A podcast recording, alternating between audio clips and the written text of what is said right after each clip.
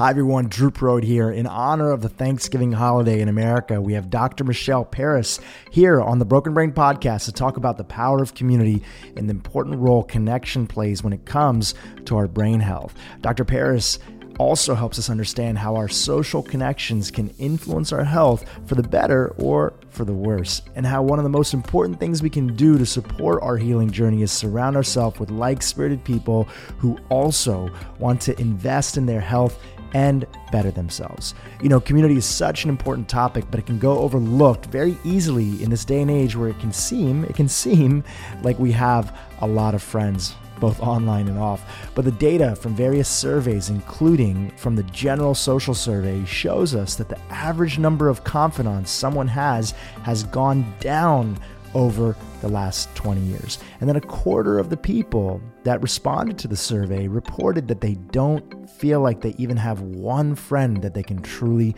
open up to.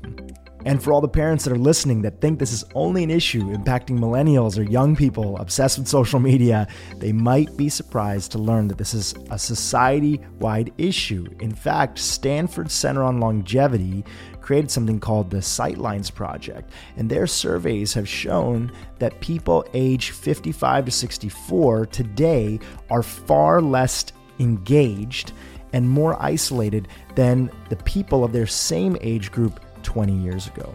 You know, the Western world is starving for true connection, and that's why I'm so excited for today's podcast with Dr. Michelle Peris. Now, before we jump in, I just want to share my gratitude to all the listeners of the community who left a review to show their appreciation for the Broken Brain Podcast. It truly means the world, and I'm so thankful for your listenership. Now, on to my formal intro for Dr. Michelle Peris. Welcome to the Broken Brain Podcast. I'm your host, Dhru Purohit, executive producer of the Broken Brain docuseries. This podcast is dedicated to continuing the conversations that Dr. Hyman and I started during the Broken Brain series. Each week, we'll invite a new guest who we think can help you improve your brain health, help you feel better, and most importantly, live your best life. Today's guest on the podcast is a new friend of mine who I'm happy to have in my world, Dr. Michelle Peris. Dr. Michelle Peris is a naturopathic doctor, community builder, speaker, women's empowerment advocate, and mother. Dr. Peris is the clinic director at the Poppy Clinic, an integrative medical clinic based in Toronto, Canada. Dr. Peris is also the creator of the popular community health initiative, the Rebel Tribe, which is all about bringing badass women together and supporting each other. And we're going to talk all about it in today's podcast and what you can learn from it. Dr. Peris has a private practice in the city of Oakville, while also dedicating her time on cultivating a community health programs aimed at health education and women's empowerment. She believes that connection is essential for optimal health and living a vibrant life. She's passionate about helping women of all ages and life stages and teaching them how to listen to their bodies and tune into the wisdom inside of them. Dr. Peris graduated from both the Canadian College of Naturopathic Medicine as well as the University of Calgary. As a clinician, Dr. Peris focuses on women and children, hormone health, and digestion. She's the proud creator of Dr. Mom MD, an online resource for health-conscious moms and their natural babies. When she's not working through health concerns with her patients, you'll find her sipping on bulletproof coffee, hanging out with her tribe, which includes her super cool husband, and playing with her two young kids. Dr. Peris, welcome to the Broken Brain Podcast. Thank you so much for having me, Dhru. I'm honored to be here. And congratulations are in order. You just launched your podcast, which is dedicated to this very specific mission. Tell us what that is and what the name of the podcast is. Oh, thank you. It's called Rebel Talk, and it's an extension of what we are doing in our community group, Rebel Tribe. I really became inspired by women sharing their story, and I could just see the growth in that and how that really helped other women connect more to their story and feel a little bit braver in their lives. So continually being asked to bring Rebel Tribe elsewhere, I thought what better way than to get amazing speakers onto the podcast and have other women share their stories so that every person who's interested has access to that incredible information and find that connection to themselves and to others. you know, community is so important, and getting people together in the space of community is a key part of health that is only more recently being discovered. Even though we've lived it for millions of years, we were always there to support each other. Well, for hundreds of thousands of years and thousands of years, we've been there. We've supported each other. Humanity lived through community. But in today's day and age, we're driving ourselves in some elements towards more social isolation, and people are craving that aspect of community. I'm obsessed with origin stories, and I'm always interested in how somebody got so passionate about this topic. So where did this dedication to not only women's health, but community and bringing people together, where did it start in your own journey? Yeah, I love that question. And I have to say, like, it's a fairly new discovery for me as well, in terms of being a clinician and how to incorporate community into my practice. But I think my passion definitely started off with my own story. When I was younger, I definitely struggled with social connection and social adversity. I had a wonderful life, wonderful family, wonderful people around, but I just really never truly felt like I belonged anywhere. And that weighed on me personally. And when I was 18, and it really was more like round circle, square peg. Like I just didn't seem to feel like I genuinely belonged. So fast forward to when I was around 18 years old, and I experienced what for me felt like huge social adversity and a bit of abandonment. I had very catastrophic thinking. And I remember thinking, I'm going to be so alone, and I'm feeling so sad about this. And in that moment, one person sort of stood up and gave me a moment of grace and just kind of held space. It happened to be a woman who just held space for me and just connected and just allowed me to be, and I guess what gave me the power back to connect back to myself, remember who I was. And in that moment, I learned a lot. I learned the power of connection. And I also learned that connection can come from one single person in terms of helping you thrive and get through difficult times.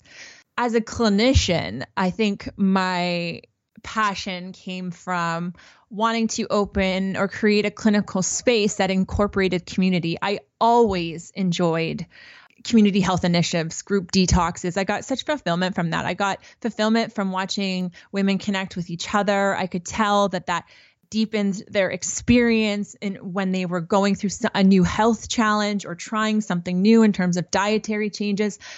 I found that really fascinating. So I knew that was going to be a part of what my next step was. But at that time, I got introduced to James Mascal and George Slavic's work about human social genomics. And I started reading a lot more about social cognitive neuroscience. And I was just completely inspired by the power of that.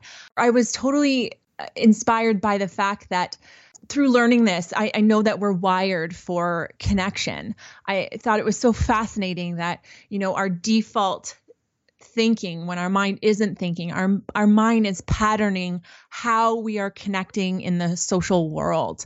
Other things that I took to heart were that when we experience pain, whether it be physical in nature or social in nature, areas in our brain are stimulated the exact same way. And we have that same sympathetic nervous system response, that same inflammatory cascade to protect ourselves.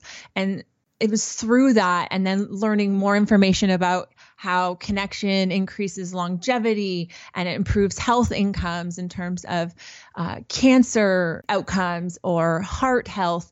If you have connection, you have better health outcomes. And I think as a clinician, I could no longer deny, or I just had to own that community had to be a part of my practice, whether it was that I was talking to people about how to access community or that I was creating community in my own clinical space. It just had to be a part of where I took my practice next, or where I took my health and the health of my patients next. You mentioned something really important that I think let's unpack it a little bit more.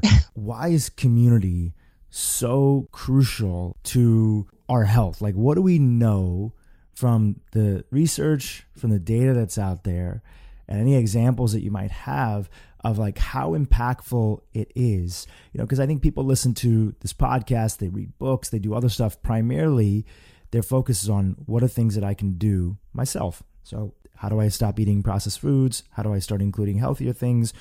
How do I start doing movement? And sometimes the missing link that we never connect when we're first getting started off is that we got to do this with other people. And it's not just a good thing and it's not just fun. It actually makes a difference in our health. So what do we know about community and health? Yeah. I think for me, what really drove this point home is understanding that this is a basic human need. Just like you need shelter and air and access to clean water, you need social connection. Our brain is absolutely wired to connect with others. So like I said, when your brain is in this area of non-thinking, it's actually like social patterning, and it's thinking out how you fit into this social world, which is so fascinating to me. The concept of attachment, infants have a distress cry so that their caregiver can respond to it. In other species, a lizard, for example, if they had a distress cry, their parent would likely bite off their head and destroy them, right? So it's an evolutionary thing. We have this strong need to connect. So it does absolutely increase joy and makes healthcare more fulfilling if you're doing it in a group. But we are absolutely wired to connect. And the fascinating part about our brain is how equal it is, whether you've broken your arm or you have experienced social adversity or rejection. And that can even be perceived rejection. It's just your experience, how you're perceiving a situation happen. It stimulates the brain in the exact same way. There are two areas of our brain, the dorsal anterior cingulate cortex and the anterior insula. Those are the areas that are stimulated when the body feels any kind of distressing pain. And that stimulation will end up responding in a sympathetic nervous system response. So you will get your epinephrine, norepinephrine increasing. You will get the hypothalamic pituitary axis stimulation and increasing your cortisol. You'll get vagus nerve stimulation. And through that, we actually see that you will get this release of inflammatory cytokines. And that has a survival purpose, right? So your body thinks that social pain is very similar to being chased by a saber-toothed tiger. And that to me is, I think we need to emphasize the reason why we have this incredible need to connect and why that needs to be incorporated in our health beyond it being so much more fun and fulfilling. And it truly is. It's also a basic human need that we need to nourish in order to thrive. So what you're saying is that people who feel alone, literally there's a stimulation. People who feel isolated, even if there's a lot of people around them, it's not just about the number of people around you. It's probably about connection too, whether or not you feel connected with them. You are actually creating things inside of your body that are affecting your brain. Yeah, absolutely. And you're having a physiological, biochemical reaction to that perceived rejection. And part of it is rejection. And part of that could be outward rejection. And part of that could just be that, well, there's nobody around me, so obviously I must have been rejected from the tribe. Absolutely. Absolutely. As a practitioner, how do you see this show up in your practice? Like, how many people that you see that come in for a health issue, which is for sure a health issue that's there, something that they're struggling with, something that they're dealing with, also have this underlining thing of feeling isolated and separated from the ones around them, even if they have loving and amazing people in their life? I see it happening very frequently in my practice, and often, the symptoms that it comes in or they come in for have a lot to do with mental health, a lot of anxiety, feeling overwhelmed, not managing their stress well, insomnia, worry, digestive issues as a result of that, because we know of that brain-gut connection that can happen. I love that in my intake form that we always incorporate questions that will address social connection. And I can tell by what people are writing whether or not we need to go further into that. But I ask almost every person in my office about social connection, who they have to talk to, what that is like for them. And I know that in the creation of Rebel Tribe that, part of the inspiration of that is that I could truly see in my practice that there were women that wanted to get well and they wanted to take their health to the next level, but they felt you could tell that there was a loneliness piece, that they didn't know who to connect with in order to give them the strength and the bravery they needed to take their health to the next level, to take those next steps. It's truly fascinating because it's like, there's nothing more fundamental than community, than friendship, than belonging. But in a way, it sort of gets pushed back. It gets put on the back burner because of our quote unquote, busy lives. What are some of the things that you see out there that are the root issues of why people feel less connected and why people feel isolated? Again, I'm hoping that our listeners are not imagining some, Unabomber living in the woods somewhere by himself, right? This is like everyday people who just feel like maybe they don't have the friends that they want to, or their friends are negative or not supportive around stuff. It could be that they are on the same page with their partner and that depth is not there. But what are the things? Let's talk about, I'm always interested, in functional medicine, it's like, and naturopathic medicine, you're always looking for like the root. What do you think are some of the root issues that are happening today that make it tough for connection, which is so much part of our human nature, to take place?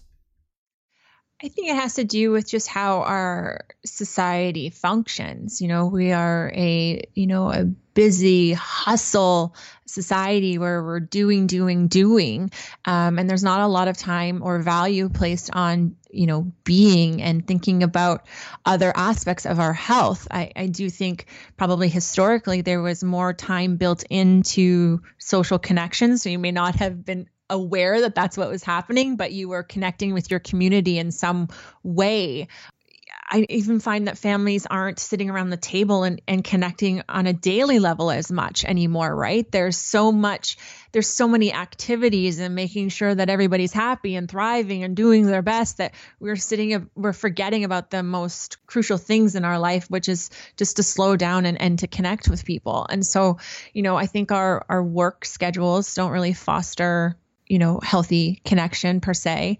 And maybe we don't realize the importance of it. And hopefully from this conversation, we can emphasize how this needs to be equal to, drinking the green smoothies and really focusing on sleep and fresh water. Like, we need to build this in.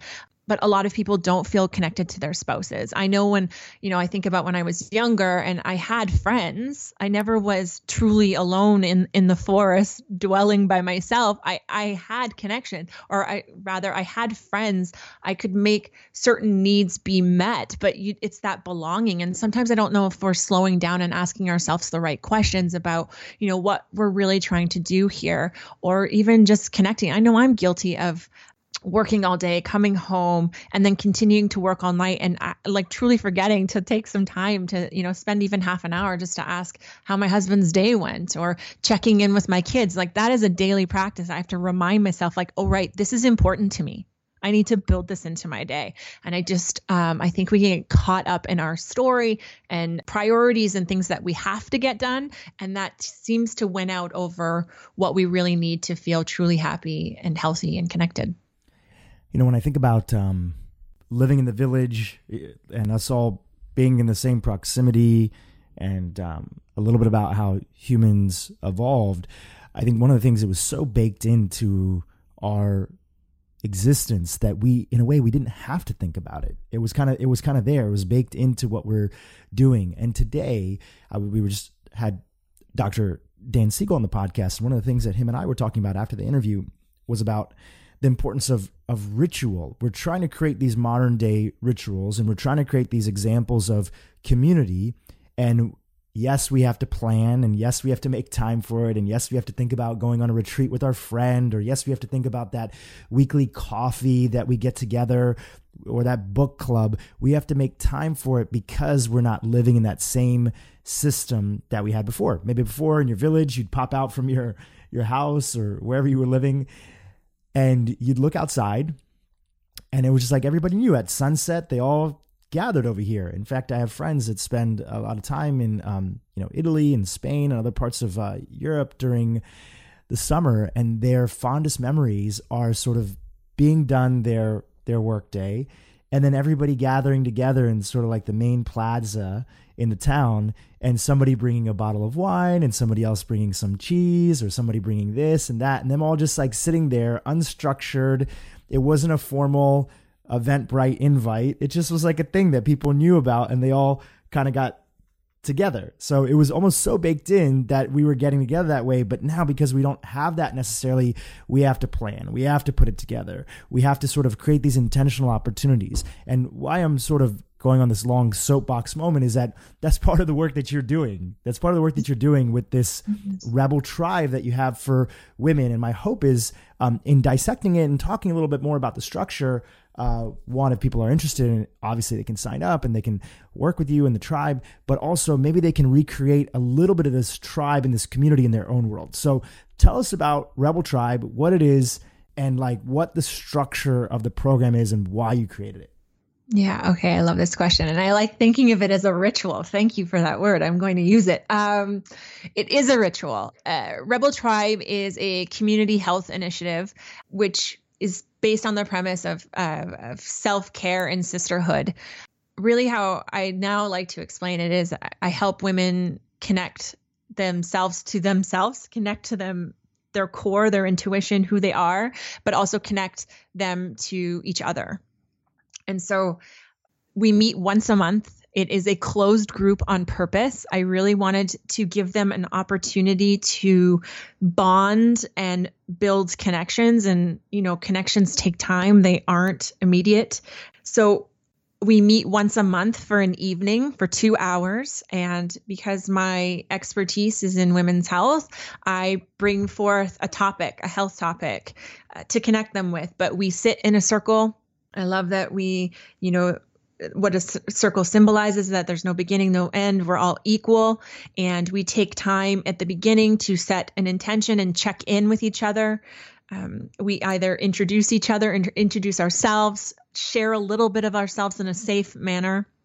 And then I will go off on whatever various health topic. We talk digestion and detoxification and menstrual cycle awareness and breast health and vaginal health and mental health, brain health. It's just, women really love the science. They love to learn it. That part was really fascinating to me, that they were always asking for more. What are the functional tests? How do I understand this better? Understanding how their body speaks to them. We definitely have we're sponsored events, so we end up getting food and drink, which I think is so important when we talk about rituals and connecting, that you have an opportunity for break to sit and connect with people you might not otherwise connect with. But in this situation, you know, they have one thing in common, is that they want to connect with others and they want to learn more about their health and themselves. And they're really attracted to this, you know, this like this very our old aspect of looking at tribes and community. And I love that. So that's really the premise of how I run it. It's a 10-month program, September to June. And so curriculum is if you were in school, but this curriculum is really exciting and fun and really empowering. And it's really about helping women take their health back and understand how to advocate themselves in this world. But really the underlying tone was always to build connection. And the most amazing thing is that this has grown into various other community health initiatives that are all Rebel Tribe related, but we have now created the alumni. And I think we had close to 80 to 85% retention rate for people to sign back up. When I first launched this, I thought, how can I get women to take 2 hours of their life once a month, every month for 10 months when, you know, we have such a difficult time getting everything done on a daily basis, getting dishes and laundry done, no less. So I really thought this was going to be a very big challenge for me. I thought I was going to really have to fight to make this happen. But the first time it sold out. And now that there's alumni, we created a new curriculum for them because they wanted to continue the learning. And more importantly, they wanted to continue the connection. It was just so inspiring to see that they were like, yeah, give me more. I'm ready. Let's do this. And super dedicated to the mission. And what I saw through that was so incredibly inspiring. You know, yes, we teach women about their health, and yes, that helps them get connected to themselves, but that doesn't necessarily give them the answers that they need to live a more fulfilling life. But true connection with other like-minded, supportive individuals gave them this bravery to take new steps in their life and to really own their story so they could write the ending, as Brené Brown says, that I love so much.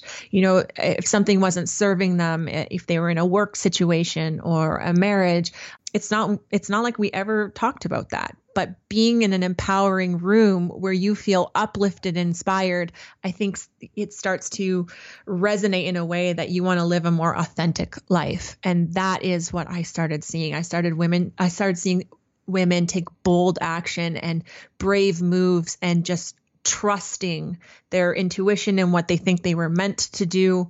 And that really elevates someone's health. That really increases joy. And that makes people excited, engaged about life. And that is the really cool part. When you think about your experiences running this, the Rebel Tribe, what do you think are practical tips at home that listeners can think about when bringing community together in their own world?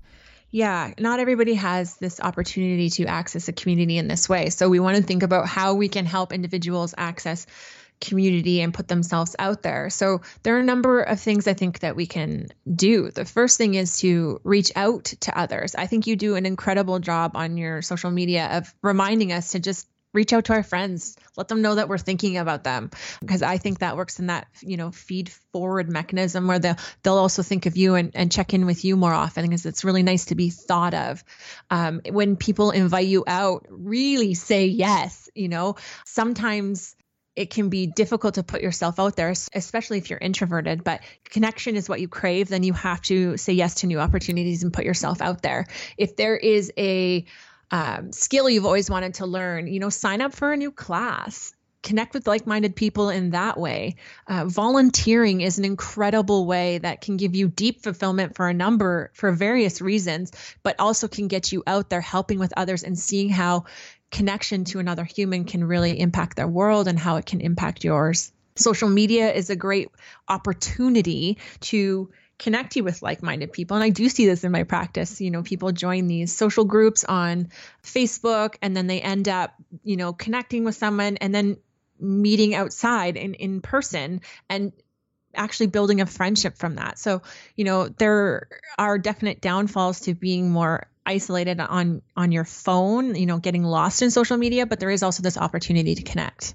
Yeah, I will include the study in the show notes, but I remember, in Broken Brain, we referenced a study that showed that if your best friend is obese, you're twice as likely to become obese than if your own parent or partner, significant other, is obese. And the study was talking about the impact in the space of sociogenomics, social genomics, that our friends can have on our health, which I just found is so fascinating. You know, we have all heard this idea that we're the average of the five people that we spend the most time with. Whether that's true or not, you know, we have to look into that, but I think there is some truth to it. And I think the truth is that when you have a friend, you want to mimic them. You want to be similar to them. You end up doing similar experiences together. So if your friends are all headed to the, you know, bar on a Friday night, you know, instead of a hike on a Saturday morning, then that's what you're going to do. You're going to do those things. You have thoughts, or have you seen this in your own practice, that people start to mimic the people that they spend time with and that their health actually becomes similar? Yeah. I mean, I love that you bring up that study because it's super powerful to me too. That was transformative, you know, looking at, you know, the connectivity of humans, you know, 6 degrees of separation. They've actually shown that that is true around the entire world. We are all connected, and our ripple effect, our ability to influence others, has 3 degrees of separation. So when it comes to obesity or happiness or smoking or health habits, your friends has a very strong predictor of how healthy you will be or how likely you will be to be obese or a smoker or abused alcohol. Like, to me, that is fascinating. In fact, it was probably very similar along the same information that you were finding, that happiness, if your friend's friend is happy, that will increase your happiness by 6%. If you get a raise at work, that will raise your happiness by 2%. So who you spend your time with matters. How you show up in the world and how you connect with others truly matters. And yes, I do see this when people connect in this way, and especially in a group like that, when you're talking about things other people may have never heard of before, you know, why to eat organic or why to drink green juices in the morning. Well, that is a conversation. If you didn't have access to that person, you may have not thought of before. And now you feel a whole new inspiration to give that a try. And then how that can affect your children and you sharing that green juice with your children, or how that affects your family function or your spouse. Absolutely, your health habits have this direct impact, especially on those really core people you keep around you. So you have to be very careful about who those people are and their health habits, because they will absolutely influence yours. So fascinating. And I think it's also on the positive. And also when we think about resilience and when life gets tough, friendships and community is so important. One of the studies that I do remember, I think that we referenced in an extended cut inside of Broken Brain, was that one of the researchers was at Rice University, and it was in that study published in the Journal of Health and Psychology, and they were looking at people that developed the flu. In fact, I think they had a control group and a regular group, and they exposed them to viruses and bacteria and all this stuff, got them sick, and specifically then put them through an isolation. And there was a follow-up, I believe, survey for other people that were experiencing the cold. And one of the things that they found is that people who repeatedly reported that they felt isolated didn't recover as quickly from the flu. So community not only has all these positive health benefits and not all these components where like we mimic the healthy habits, just as you were saying, for the people that we have around us, and we're going to be the average of those 5 friends, but also when life gets tough, when we get sick. We just had a whole series of interviews on postpartum, which I know you work a lot with, and I'd love to talk to you about that. It's having those friends and those deep connections in our world that help pick us back up when things are challenging. Yeah, I love that you bring that up. It's so true. If prolonged social isolation has will lower your antiviral response. So the more time you spend alone, the higher risk you have to more viral infections, and you have poor healing capacity because you have higher inflammation. So yeah, it's really fascinating. And I think driving these points home and really emphasizing that this is so key to your body understanding that for it to create the right biochemistry to keep you healthy, you need connection. It's so true. You know, you mentioned something, you do a lot of work with, not just in the space of community, but you have a practice that's dedicated to women's health, especially. You know, you work with a lot of different people, of course, men, women, you know, kids, but you really specialize on women's health. And you shared something earlier about community and women's health, and you shared that in this Rebel Tribe, and when women are together and they're supporting each other, one of the things that you saw was that they're more likely to trust their intuition because there's other people around them reinforcing that component. And it's easier to be brave and it's easier to make decisions. Can you think of the decisions that you know that you want to make inside that maybe on your own you'd be a little bit scared to make, or you question it, or you doubt your intuition? Are there any stories that come to mind, or is there any sort of examples of people that have come through this program or past patients stepping into that power and kind of making transformations happen in their life?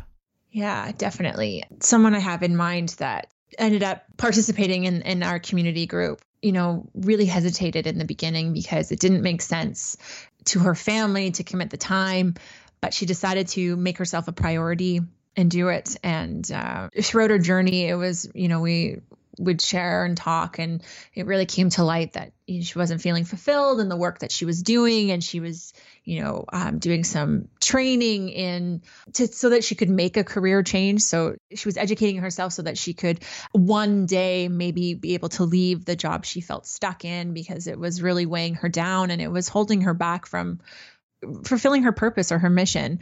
But we can get so caught up in our story, right? So, you know, I need this job to be able to pay and feed my family and, you know, do all the things. But through that experience and the joy that I think it brought in terms of having a stronger sense of community, at the end, she was able to make the decision that that job was no longer serving her. And even though you know, she may not be totally clear on what the next steps are. And she wasn't the only one. There were several women who did this, but that they knew that living their truth and doing something that felt authentic to them and serving a mission and giving them fulfillment mattered more than all the what ifs and the fears that will sink in that will keep you from taking that next step. But the fear of change became became less than the fear of staying the same, you know? So going and doing the grind and not enjoying your life weighed her down more than being brave enough to take actions to start her own new journey in life and live more authentically and now serving others. And the other fascinating thing is that a lot of these women ended up going out and creating community themselves. Like community breeds community. So a lot of people who have made career changes since this are actually hosting community groups, community initiatives in whatever their expertise is, which to me is totally inspiring and fascinating. Let's dive deeper into the topic of women's health. You're a big advocate on women really understanding how their bodies work and having open conversations. And in addition to the community that you do, you guys dive deep into the subjects on this. And one of the things, when we were talking previously, one of the things that you mentioned, which was so fascinating to me that I think would love to unpack a little bit more, is just talking very openly and directly about just how women's health is different and what women need to understand around that. So when you find that women come to you and they are dealing with health crisis of sorts, what are some of the big picture components that you have to help them reframe on when it comes to understanding their own health and how to live in harmony with it? Yeah. So I think this can be a challenge for a lot of women. And I think that's why the word rebel, why I chose it, you know, or the motivation behind choosing rebel has a lot to do with, you know, breaking the archetype that is so strongly entrenched in women, which is, you know, be everything to everyone at all times at the sacrifice of themselves, right? So there's a lot of women in my practice who work full-time jobs. They're responsible for drop off and pick up of their children. They go home, they prepare dinner, they put their kids to bed, and then they do the laundry, the cleaning, the preparing for the next day, the lunch packing, and then they do it all again. And they do this repetitively at the cost of their own health. And, you know, it can creep up as total exhaustion or anxiety or depression or just really feeling unsatisfied in life. And it's a really tough conversation to have with these women that they need to make themselves a priority. You know, on some level, they must know that that has to happen because they end up in my office. So they are choosing to make themselves a priority, but they can't even fathom what the next steps would be to give themselves permission to be able to do that. So that's how I see it present.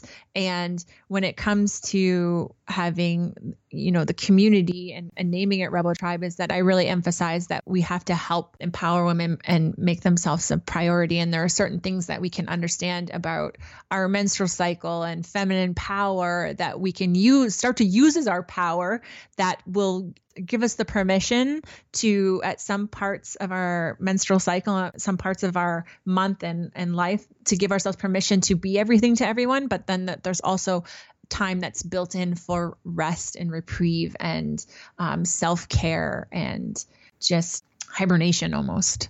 And do you feel like a big part of your role is being somebody to tell them that it's okay? In fact, it's needed to put themselves first. You're giving them permission to do something that maybe they felt inside but didn't know how to get started. Do you feel like that's a big part of your work? Yeah, I do. I feel very responsible to be very honest with that information and helping women connect to that idea and try not to feel too guilty in taking steps, small steps into that direction of where they start to make themselves a priority and make it okay to ask for help, give themselves permission to say no. And I really do emphasize how, you know, the way things were structured, you know, hundreds, thousands of years ago, when we did hang out more in communities and tribes, you know, one woman wasn't expected to do it all. You can't be all things to all people. So I really try to educate them that, you know, you need to onboard your community. You need to find people, hire people. You need to find your people and help you do this so that you can reclaim some of your health back. You know, I think that's really important that women start to realize that they can't be that for everyone all the time, that they need to ask for help. And it's okay for someone, another woman or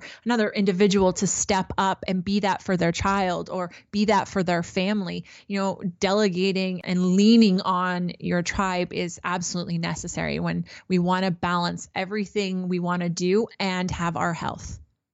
And I'm always interested in like big ideas and what it takes to help somebody understand and see the world with a different pair of glasses. So this is, you know, we have Dr. Michelle Peris. She sees this world because of her experiences, because of her perspective in this unique way. And you're trying to give these glasses over to your patient, to the people that are part of your community and say, hey, try these on and maybe you can see things in your life a little bit differently. So going back to this idea of like women putting themselves last and it being a challenge, especially for moms, is what I am hearing. What do you think is a main distinction or idea that they take on that allows this transformation to happen? Is it around this idea that you mentioned before? Is it letting go of guilt? Is it something else? Like, what's like the distinction that they used to see the world this way and now they see it this way? Like, I can't put myself forward because everybody's dependent on me, or I'd feel guilty if I put myself forward. So I got to do, everybody else has to come first. Like, what's the kind of shift you're helping them understand to make that transformation? Yeah, I think guilt is a huge motivating factor for women. It's funny. There was a conversation last night that just made me think about that. But a lot of women feel guilty, almost admitting they can't do it all. You know, that they can't get it all done. There's a huge sense of pride in being able to handle it. I think my job is to help them realize, you know, that energy isn't limitless, that there is a cost and, you know, that it will impact their health at some point. There will be a moment where they are going to have to make time for their health. So, you know, whether it be in listening to the whispers where their body's speaking to them about imbalances, or it's the brick wall, you know. So it's really, I think community helps me as a clinician support women in this way in by educating, empowering them. In a one-on-one visit, for me, it's difficult to get to the core of a lot of these things. Like, you can talk about maybe the situation at hand, but I think really to emphasize the global picture of why we're doing this and what this means and tapping into their body and understanding how this works, then I think it gives them the permission and the empowerment to start doing things differently. And I think women hanging out with other women doing it differently is also inspiring, because sometimes we get stuck in our story and that this is just the way it has to be. And I hear that a lot, you know, this is how it goes. My life's not going to change. This is what I got to do. But we got to reframe this. We got to find new priorities for you, because at some point you have to make time for your health. You have to make time for you, because when you have those moments of reprieve and you let yourself rest, you realize how much more that gives you and how you're better able to serve your family, because that's important to you, or yourself, or help yourself thrive. So for me, I really do have to educate them on the why. I have to help them get connected to their why, and I have to connect them to each other so they can see that there are different ways to do this. You know, I think you mentioned such an interesting and important point, is that even you as an empowered clinician, somebody who's had a lot of experience working with patients, you said something so powerful, which I think is so key here, is that if people are dealing with a health issue, no clinician on their own can be the answer to them. They can help you, they can point you in the right direction, but sometimes there's like deeper emotional stuff that's going on with your partner that your friends need to help you with. There's other life stuff where you maybe hate your job and you need community. So it's like community plus an amazing practitioner is really what's needed to help people to get to the root of their health issues. Absolutely. I think when it offloads such pressure, right? If you can onboard a team, a community, whether it pertains to your health or anything you have going on in your life, it's like, oh, I don't have to carry that for everybody or for my family, like someone else can help me out. And there's so much power in that. And that person may be more skilled at a certain situation and you may learn from that. So, you know, being open to letting people in. And the thing I find really fascinating about community, I've heard Kelly Brogan talk about this with her online community, when she steps away as the clinician and lets the community sort of facilitate itself or have a facilitator, but they're learning from other people who have gone through what they're going through, they get better health outcomes. So community is key. Connecting with like-minded people is key, and being open to learning new ways and finding new strategies through talking to other people is absolutely key. A little earlier, you talked about this component of like women not having to have the pressure of doing it all, the internal pressure, the guilt of like, I got to do it all. Of course, we want to set up society in a way that women can do. And that's a big part of what's happening right now. And it's so beautiful and it's amazing. And we're completely changing the culture in small steps and big steps. We want women to have the ability to do anything that they want to do. And then within themselves, we want to allow them to just decide, you know, yes, you can do it all, but don't put yourself last. Let's put you first, then you decide what you want to do. Now, part of that conversation is a nuanced health conversation. And you talk about this idea of honoring the natural cycles that women go through, especially with their periods and their monthly cycles. Can you take us a little bit through that and how, and an example of how you might try to focus on certain areas of your life, like creativity, during specific times in the month? Yeah. This is really powerful information for women. So I'm going to break it down to help give them some information about how to start thinking about their menstrual cycle differently. Because certainly the vocabulary that exists can be rather negative and it's not celebrated, but it really is our internal built-in power. And I think it's an incredible tool for women to get more in touch with. So there are 4 phases of the menstrual cycle.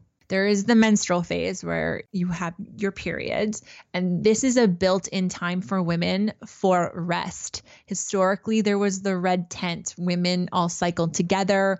They left their community. They went to the red tent. They hung out with other women. They learned the wisdom from older women who've had those experiences, and there was that collective experience.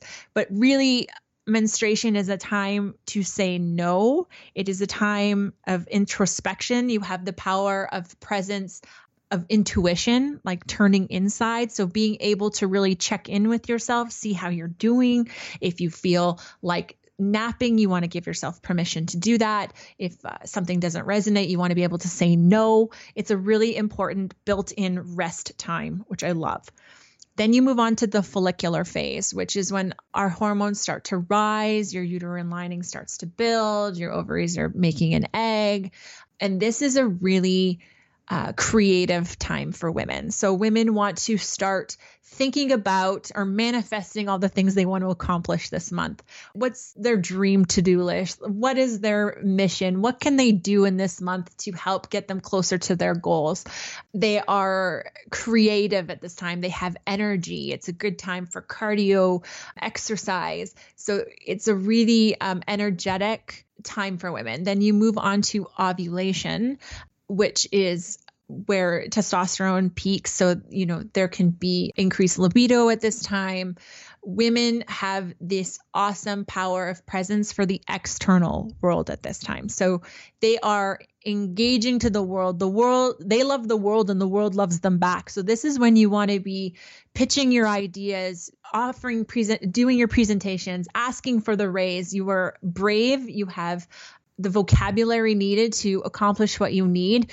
In fact, I structure all my Rebel Tribe sessions around my ovulation so that I can give the women the information in a way that they deserve so that I can, you know, have that full presence for them.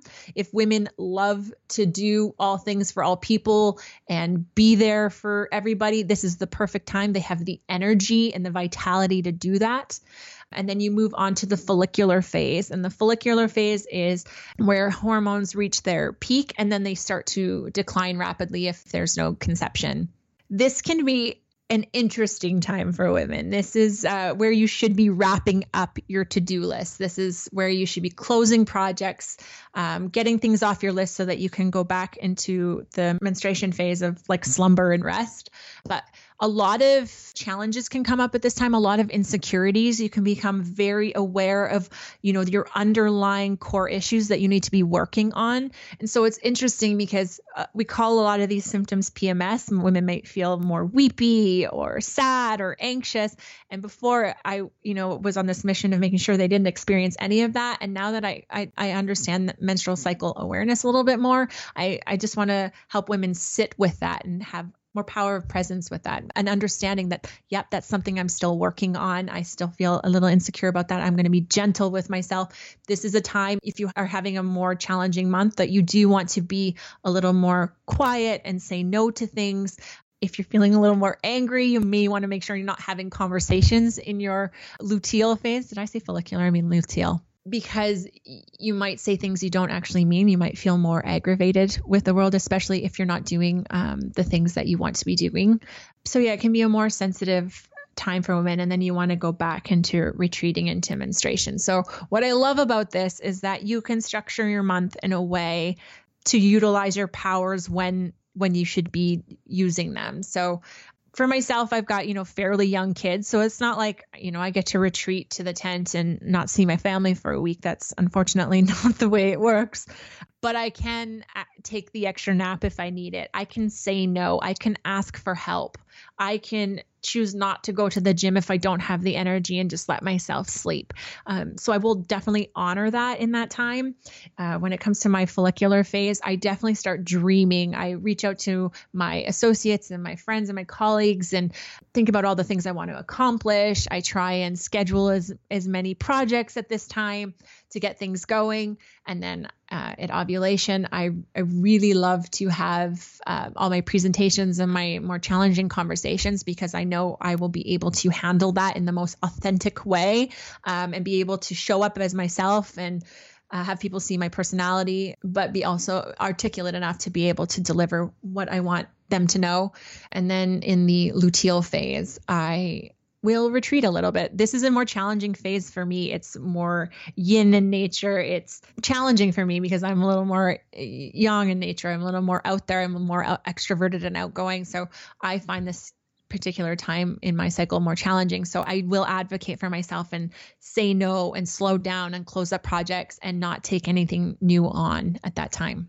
So I love that. And when women share with me what they learn and how they utilize that, I find that really fascinating. It's really inspiring and it helps women understand themselves a bit better. And I think that's what the central message of it is everybody might be a little bit different. Their cycles might be different. Their energy, you know, again, probably, you know, them being an extrovert or introvert. But I think the moral of the story is that there are shifts that are there that are central to the female biology and the beautiful design of women's bodies, and to honor those shifts, whatever you might be feeling and dealing with, to trust that intuition. And it's not just some random little thought that's happening in the head. It's this strong internal voice that's trying to direct you towards what it needs.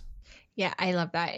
I hear women say to me, like, it helped me increase my understanding or be gentler to myself that I was going through this, I was having this tough time, or I really felt like, you know, going out. So I let myself enjoy, or I did have that tougher conversation when I knew I was able to handle it. That to me is an incredible thing. And I think seeing your menstrual cycle as your power versus this monthly pain, which is the current vocabulary. If you see it on television or women talking about it, it's not talked about in this powerful way. And it really is a woman's power. And what I loved women sharing with me about when they learned this curriculum, it was they were so excited to be able to teach their daughters a new way. And to me, that is like that ripple effect, right? Like now we can influence the younger generation thinking differently about their periods and their experience. Yeah, it doesn't have to be this shameful thing that they hide and try to stay away from the world. It can be this powerful opportunity to really step into the strengths that they have and everything that they're going through. Absolutely. Dr. Peris, you have so many great projects you're up to. I want to go through them. There's three in particular that I'm thinking about: the clinic, the podcast, and of course, Rebel Tribe. We talked about it earlier. For people that are interested And for people that happen to be in Canada, or even, I mean, you see people internationally, people who fly in, tell us a little bit more about the clinic and how people can work with you over there. Awesome. Yeah. So we are the Poppy Clinic, and we are in Oakville, which is near Toronto, GTA. And we are an integrative health clinic. We have 4 naturopathic doctors and various clinicians to help optimize health.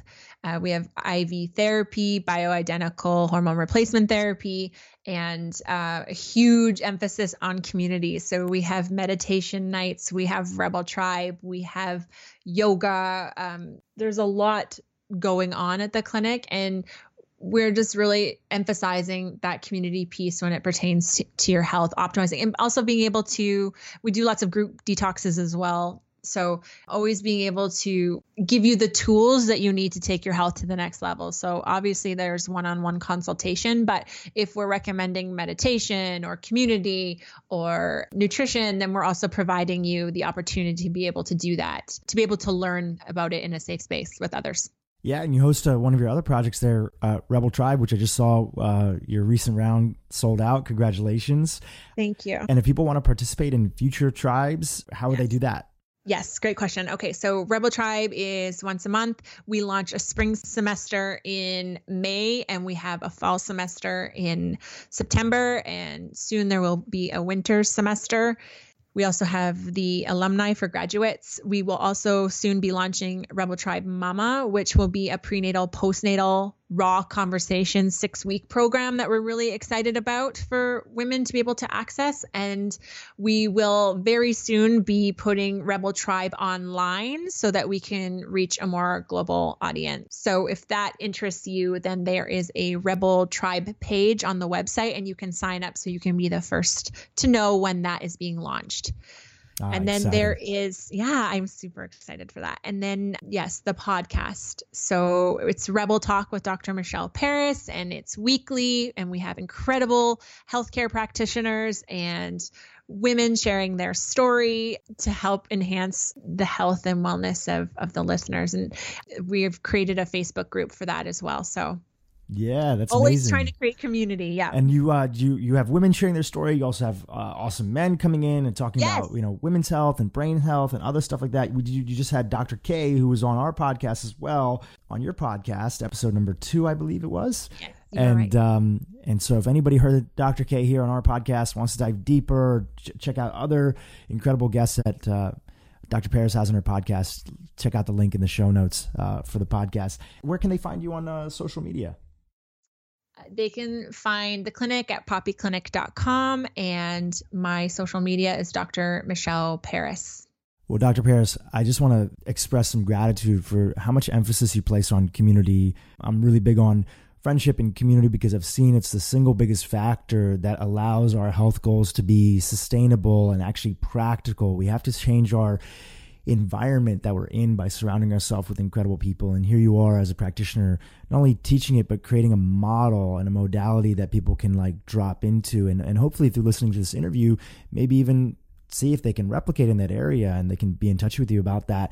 But the work is so important, and it's what we need in this modern day and age of isolation and people feeling like they don't have those deep connections. So thank you so much for coming on this podcast and for the incredible work that you do. Thank you so much, Dhru. And I really appreciate all the work you do on community as well. It's very inspiring.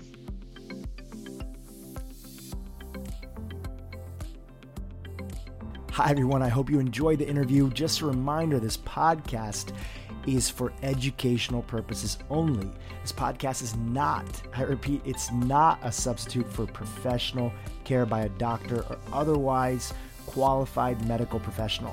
This podcast is provided on the understanding that it does not constitute medical or other professional advice or services. If you're looking for help in your journey, seek out a qualified medical practitioner. If you're looking for a functional medicine practitioner, you can visit ifm.org and search there, find a provider database. It's important that you have somebody in your corner that's qualified, that's trained, that's a licensed healthcare practitioner helping you make changes, especially when it comes to your health.